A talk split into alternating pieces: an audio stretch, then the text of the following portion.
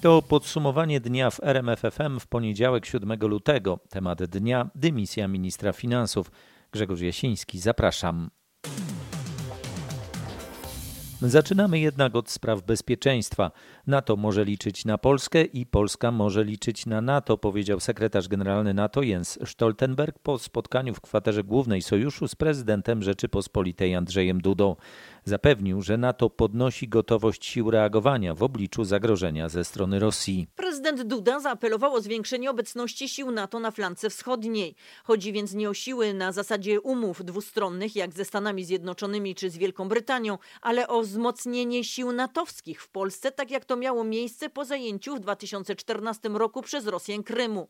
Przypomnę, sojusz zdecydował wówczas o powstaniu na terenie Polski natowskich baz ze stałą, ale rotacyjną obecnością żołnierzy. Sekretarz generalny NATO nie wykluczył takiej możliwości. Powiedział, że sojusz rozważa takie zwiększenie swojej obecności na zasadzie długoterminowej. Zaznaczył jednak, że decyzje jeszcze nie zapadły. Jens Stoltenberg powiedział także, że są postawione w stan gotowości natowskie siły szybkiego reagowania. Jest to około 40 tysięcy żołnierzy. Siły te można błyskawicznie przemieścić. Informuje z Brukseli nasza dziennikarka Katarzyna Szymańska-Borginą, do której jeszcze za chwilę wrócimy.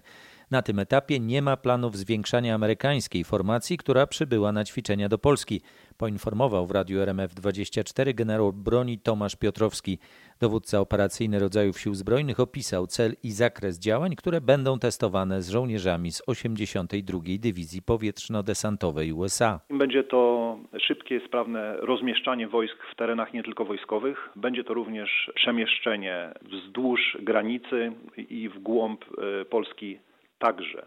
Również będziemy ćwiczyć e, operacje lotnicze i wsparcie tych operacji lotniczych pod względem logistycznym.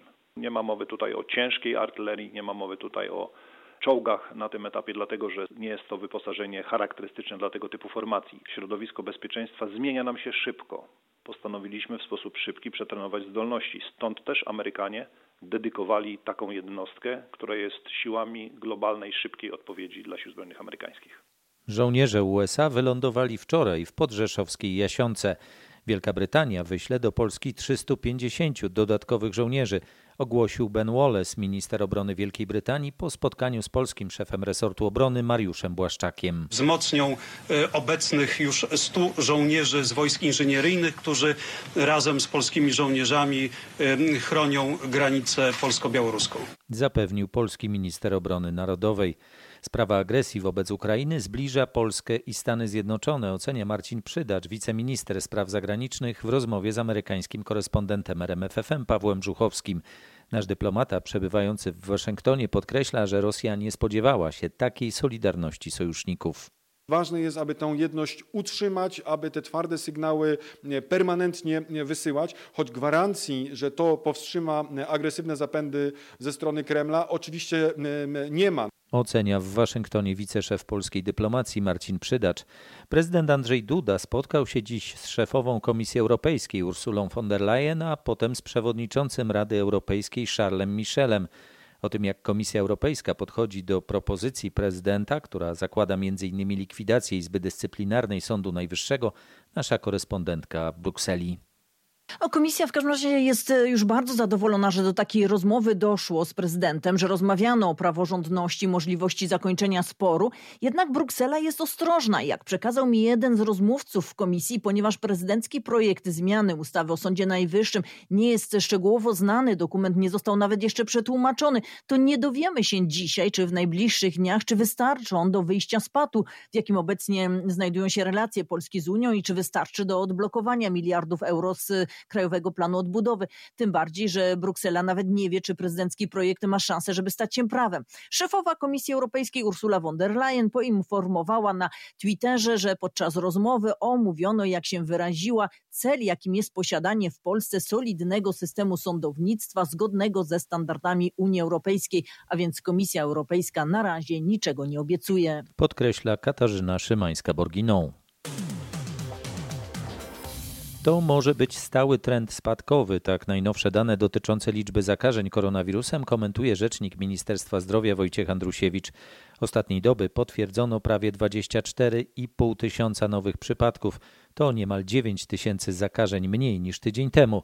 co może dawać nadzieję na dalsze spadki? Przede wszystkim coraz mniej zleceń na testy na obecność koronawirusa z podstawowej opieki zdrowotnej. Tydzień temu, jak wskazuje Wojciech Andrusiewicz, było ich ponad 45 tysięcy, teraz już mniej niż 40 tysięcy. To jest ten pierwszy dobitny argument, ponieważ zawsze zlecenia z POZ-ów wyprzedzały wzrosty zakażeń. Drugi czynnik, który wskazuje, że piąta fala pandemii zaczyna delikatnie opadać, to spadek liczby wszystkich wykonywanych w Polsce testów. Ostatniej doby takich badań było ponad 80 tysięcy. Informuje nasz reporter Michał Dobrołowicz.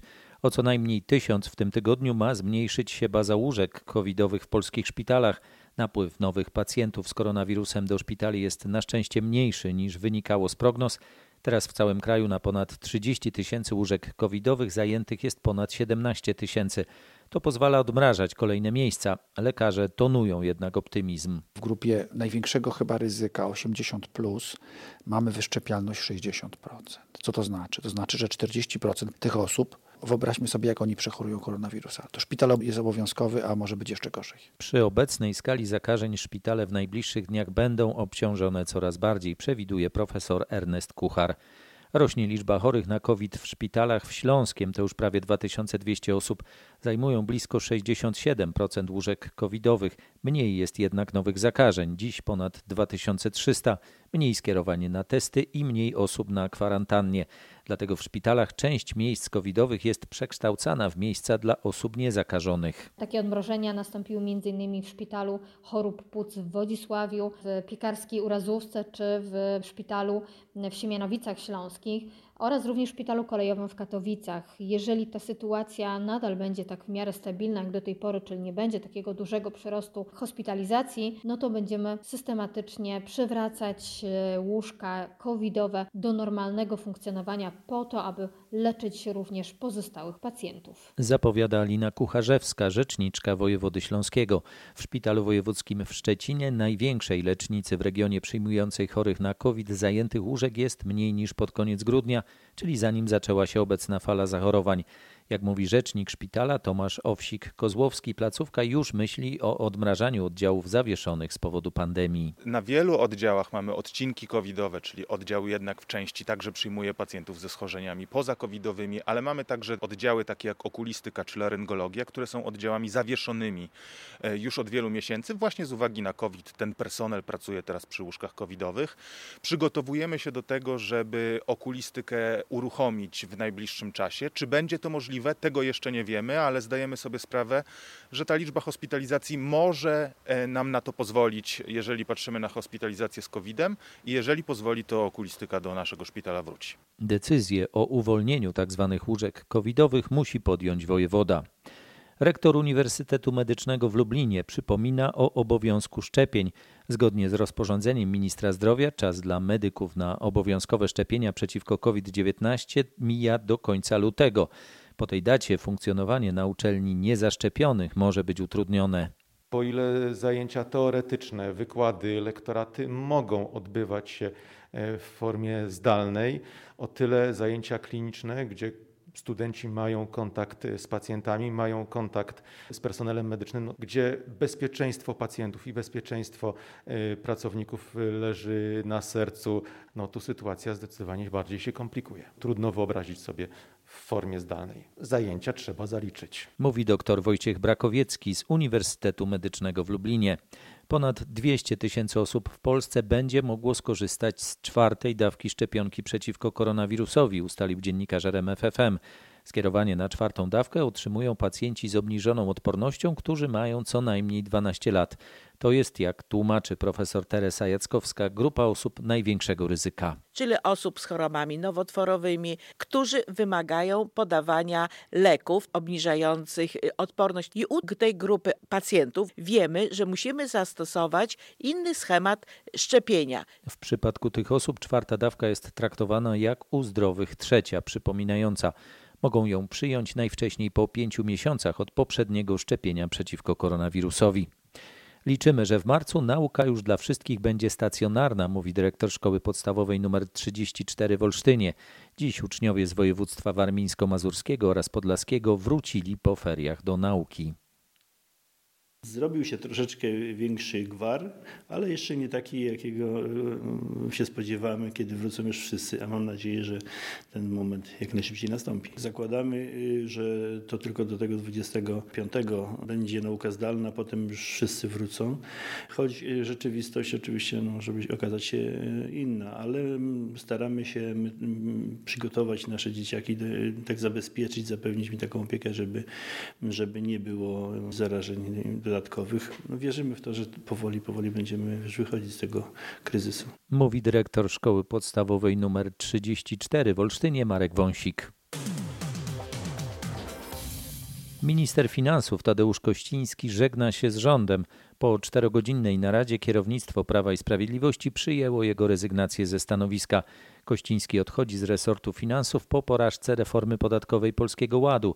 Spodziewano się jednak, że dymisji w rządzie będzie więcej. Spekulacje dotyczyły też wiceministra finansów. Takiej dymisji na razie nie ma, ale nie jest wykluczone, że i ona nastąpi, tyle że w przyszłości. Na razie z rządu rzeczywiście odchodzi Tadeusz Kościński. Jak przekonywała rzeczniczka PiSu Anita Czerwińska, szef resortu finansów sam zrezygnował ze stanowiska. Pan y, minister przyjmuje na siebie odpowiedzialność polityczną za pewne niedociągnięcia, jakie miały miejsce przy wdrażaniu nowych zasad podatkowych. Do czasu wyboru nowego ministra finansów funkcję tę będzie pełnił premier Mateusz Morawiecki. Po konsekwencjach personalnych teraz przyszedł czas na naprawę Polskiego Ładu. PiS nie zdradza jednak, kiedy pierwsze projekty ustaw trafią do Sejmu. Relacjonuje nasz reporter Rok Kowalski. Czy ta dymisja zakończy problemy wywołane wprowadzeniem Polskiego Ładu? W popołudniowej rozmowie w RMFFM nasz dziennikarz Paweł Balinowski pytał o to socjologa profesora Jarosława Flisa. Najpierw musiałby się skończyć bałagan. Przekonanie, że to tylko sam minister jest odpowiedzialny za tą sytuację, no jest oczywistą nieprawdą. To znaczy, to nie ma żadnego związku z rzeczywistością. Główny problem polega na tym, że do dymisji powinien się podać Jarosław Kaczyński, a to akurat jest niewyobrażalne. Paweł Balinowski, Jarosław Flis. Całą rozmowę polecamy na rmf24.pl. Stopy procentowe najprawdopodobniej znowu pójdą jutro w górę. Jasne sygnały w tej sprawie wysyła prezes Narodowego Banku Polskiego profesor Adam Glapiński. To ma pomóc zdusić inflację, ale będzie oznaczało koszmar dla osób spłacających kredyty, zwłaszcza hipoteczne.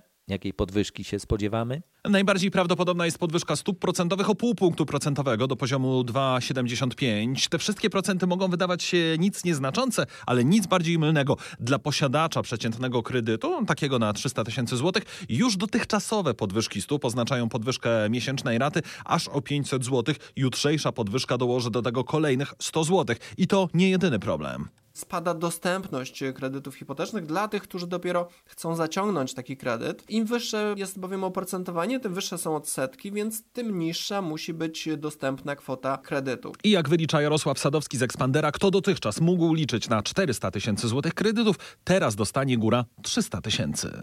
Przewiduje Krzysztof Berenda. Najwyższa Izba Kontroli potwierdziła nieoficjalne informacje dziennikarzy RMFFM. Utrzymuje, że na urządzenia mobilne pracowników Izby przypuszczono tysiące cyberataków. Być może przy użyciu systemu Pegasus. Przez niemal dwa lata, od marca 2020 roku, miało dojść dokładnie do 7300 cyberataków na 545 urządzeń pracowników NIK, mówi Grzegorz Marczak, kierownik Wydziału Bezpieczeństwa w Najwyższej Izbie Kontroli. Na dzień dzisiejszy mamy podejrzenia, że były zainfekowane trzy urządzenia osób z najbliższego otoczenia prezesa Mariana Banasia. Jednym z tych urządzeń jest telefon doradcy społecznego Jakuba Banasia. Czyli syna prezesa NIK-u. Telefon ten, jak każdy podejrzany o zainfekowanie, zostanie teraz przekazany do ekspertów z kanadyjskiego Citizen Lab. NIK nadal we własnym zakresie będzie próbował wykryć sprawców tych ataków i dopiero wtedy ewentualnie zgłosi sprawę do prokuratury. Urzędnicy zwracali za to uwagę na nieprzypadkowe okresy nasilenia się cyberataków. Miały zbiegać się z kontrolami i publikacjami raportów Najwyższej Izby Kontroli. Informuje nasz reporter Maciej Sztykiel. Nie chcę, ale muszę być w tej komisji. Tak Paweł Kukiz mówi o swoim udziale w Sejmowej Komisji Śledczej do spraw Pegasusa, jeśli taka zostanie powołana. No wiesz, poleciałem klasykiem Jezu. Panie redaktorze, jest jedna rzecz pewna. Nie może być przewagi w komisji ani Platformy, ani PiSu z, z prostej przyczyny. Dlatego, że e, komisja obejmuje, ma objąć swoim e, zasięgiem okres rządów i Platformy, i PiSu. To jest jedna podstawowa sprawa. Nie powinien być przewodniczącym tej komisji, w związku z tym żaden żaden człowiek, który w jakiś sposób jest powiązany z tymi partiami po-magdalenkowymi, czyli albo z Platformą, Dobrze. albo z Prawem i Sprawiedliwością. Cała rozmowa Roberta Mazurka z Pawłem Kukizem jest na rmf24.pl. A jeśli już o Pegasusie mowa, w Izraelu zostanie powołana Państwowa Komisja do zbadania nielegalnych podsłuchów z użyciem tego oprogramowania szpiegującego, poinformował dziś minister do spraw bezpieczeństwa publicznego Omer Barlew. Izraelska prasa podała, że policja bez zgody sądu korzystała z oprogramowania szpiegującego, by inwigilować syna byłego premiera Izraela Benjamina Netanyahu. Avnera oraz współpracowników byłego szefa rządu. Przypomnijmy, Netanyahu oskarżony jest m.in. o oszustwa i korupcję.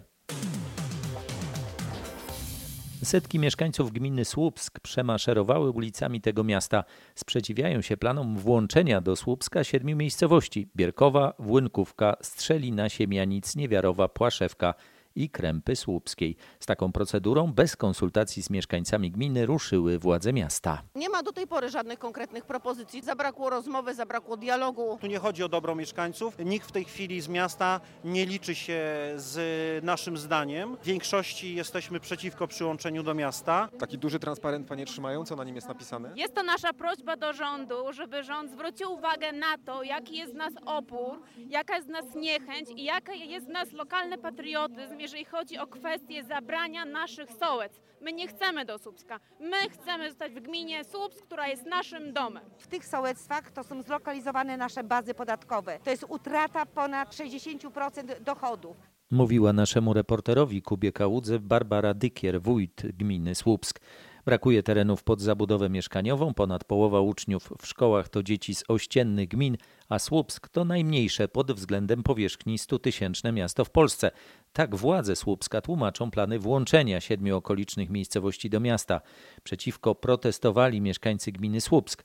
Co na to miejsce urzędnicy? De facto te granice miasta już się przesunęły. One tylko administracyjnie dalej pozostają niezmienne. Co świetnie widać o godzinie 7, 7.30 rano, kiedy trzeba do Słupska wjechać, bo wtedy są po prostu korki. Może to wszystko, o czym e, pani mówi, było trzeba powiedzieć mieszkańcom gminy, zanim została uruchomiona procedura tej fuzji. No mieszkańcy gminy wiedzieli o tym chociażby dlatego, że równo rok temu została powołana przez radnych Komisja do Spraw Poszerzenia Granic. Twierdzą, że zostali tym zaskoczeni. Nawet pani wójt mówi, że teraz pod koniec grudnia, kiedy była podjęta uchwała, że to było dla niej zaskoczenie, że nie było wcześniej sygnału, że chcecie taki kierunek obrać. Absolutnie były sygnały. Mówiła naszemu reporterowi Marta Makuch, zastępca prezydent Słupska. Ostateczną decyzję w tej sprawie podejmować będzie rząd. Niesamowite rozstrzygnięcia w drużynowym mieszanym konkursie skoków narciarskich na Igrzyskach Olimpijskich w Pekinie.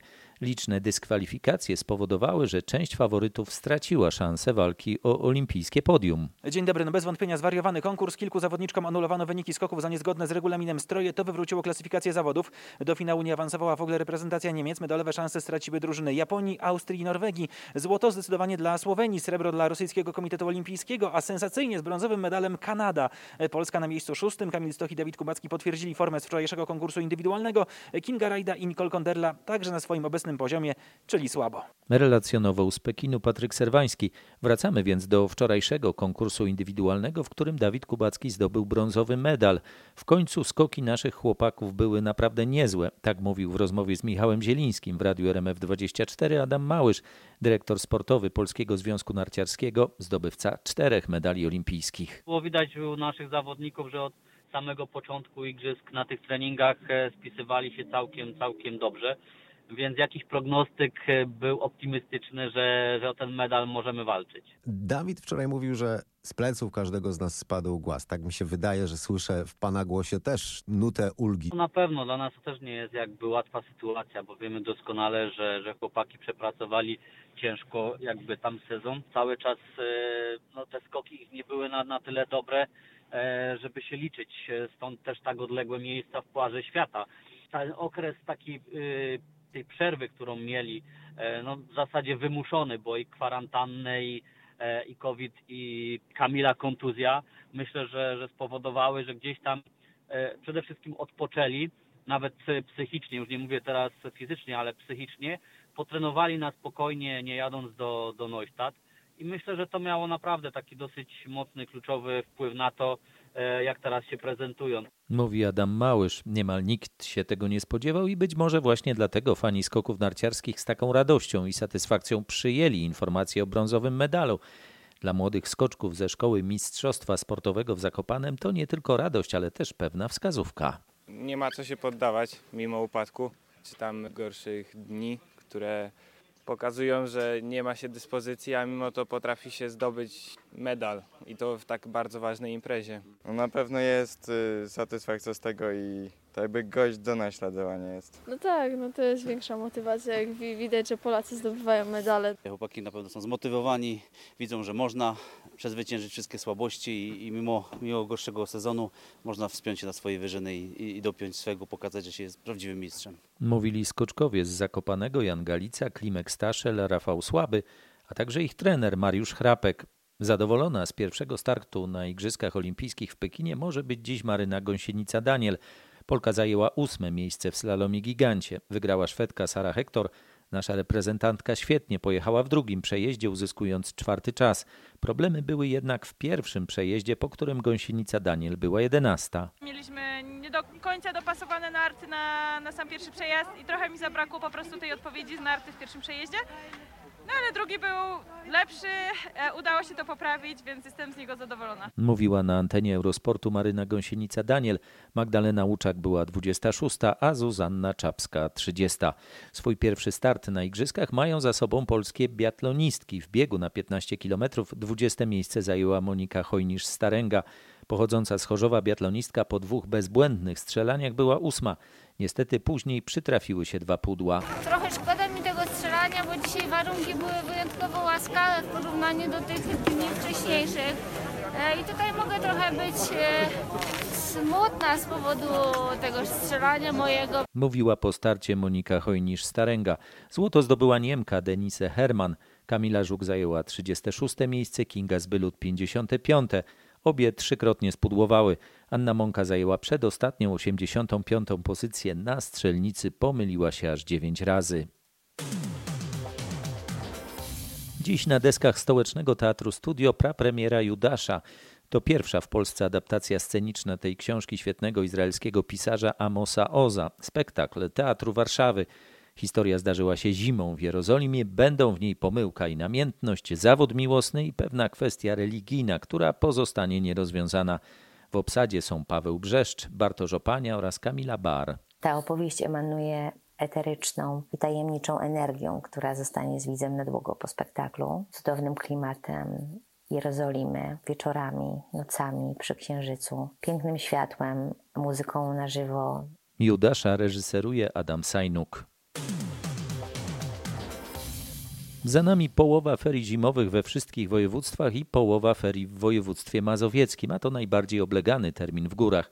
Właściciele wyciągów narciarskich pod Tatrami są bardzo zadowoleni z liczby narciarzy na stokach, a narciarze także nie narzekają, bo jak mówią, najważniejszego, czyli śniegu, nie brakuje. Jest super, a śniegu przy tym wszystkim nie brakuje. Zima w pełni fajny czas na to, żeby, żeby faktycznie spędzać czas na świeżym powietrzu i pojeździć trochę na nartach, na snowboardzie. Przyjechaliśmy dzisiaj dopiero tak naprawdę na narki.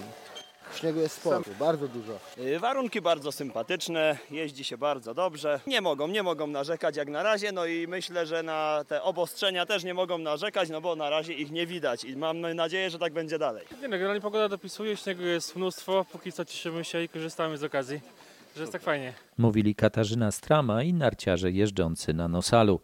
Prawie 50 interwencji, 85 osób poszkodowanych, do tego urazy ponad 400 narciarzy na stokach. Tak na półmetku ferii zimowych wygląda podsumowanie działań GoPro w Beskidach. Tylko wczoraj pomocy ratowników potrzebowało aż 25 turystów. Ta grupa wędrowała z Wielkiej Raczy. Warunki na szlaku były bardzo trudne. Turyści mieli problem z dotarciem do schroniska. Ratownicy byli już gotowi do wyprawy, ale na szczęście dzięki m.in. aplikacji Ratunek turystów ostatecznie udało się doprowadzić do celu. Dzień wcześniej w rejonie Babiej Góry ratownicy pomagali mężczyźnie, który w czasie morsowania stracił siły i nie był w stanie iść dalej. Z kolei w środę dwójka turystów zgubiła się w rejonie Baraniej Góry. Turyści brodzili w głębokim śniegu i byli wyczerpani. Szczęśliwie ratownicy sprowadzili ich do schroniska. W minionym tygodniu także między innymi pomagano kobiecie, która w rejonie Jałowca trzy razy traciła przytomność. Turystkę szczęśliwie uratowano. Nie udało się natomiast uratować życia mężczyzny, który wczoraj zasłabł w rejonie Przełęczy Przegibek. O szczegółach raportu GOPR informował Marcin Buczek. Bulwersująca kradzież na górze Chełm w Myślenicach w Małopolsce zniknął sprzęt ratunkowy goprowców z grupy podhalańskiej. W nocy ktoś włamał się do dyżurki ratowniczej przy górnej stacji wyciągu narciarskiego i skradł stamtąd sprzęt potrzebny do łączności. Łupem złodzieja padły dwie radiostacje ratownicze wraz z wyposażeniem, czyli bateriami i stacjami ładowania oraz jedna radiostacja z obsługi wyciągu. Jak podkreślają ratownicy, to właściwie akt wandalizmu, bo ze względu na ustawienia dla złodziei ten sprzęt jest bezwartościowy, a dla goprowców to duża strata, bo jeden taki zestaw kosztuje 2,5 tysiąca złotych. W mediach społecznościowych publikują zdjęcia radiostacji i proszą o pomoc w ich odzyskaniu. Informuje nasz reporter Maciej Pałachicki. Na Podhalu możliwe jeszcze dziś kolejne w tym sezonie załamanie pogody. Na szlakach turystycznych i na drogach warunki będą bardzo trudne, ostrzega synoptyk IMGW Grażyna Dąbrowska. Prognozowany przyrost grubości pokrywy śnieżnej na Podhalu o około 5 cm, w Tatrach o około 15 cm. Wiatr umiarkowany i dość silny w górach w porywach do 100 km na godzinę. Możliwe są też burze śnieżne. Uważajmy na drogach. Tyle na dziś. Kolejne podsumowanie dnia w RMFFM już jutro wieczorem. Grzegorz Jasiński, dziękuję. Dobrej nocy.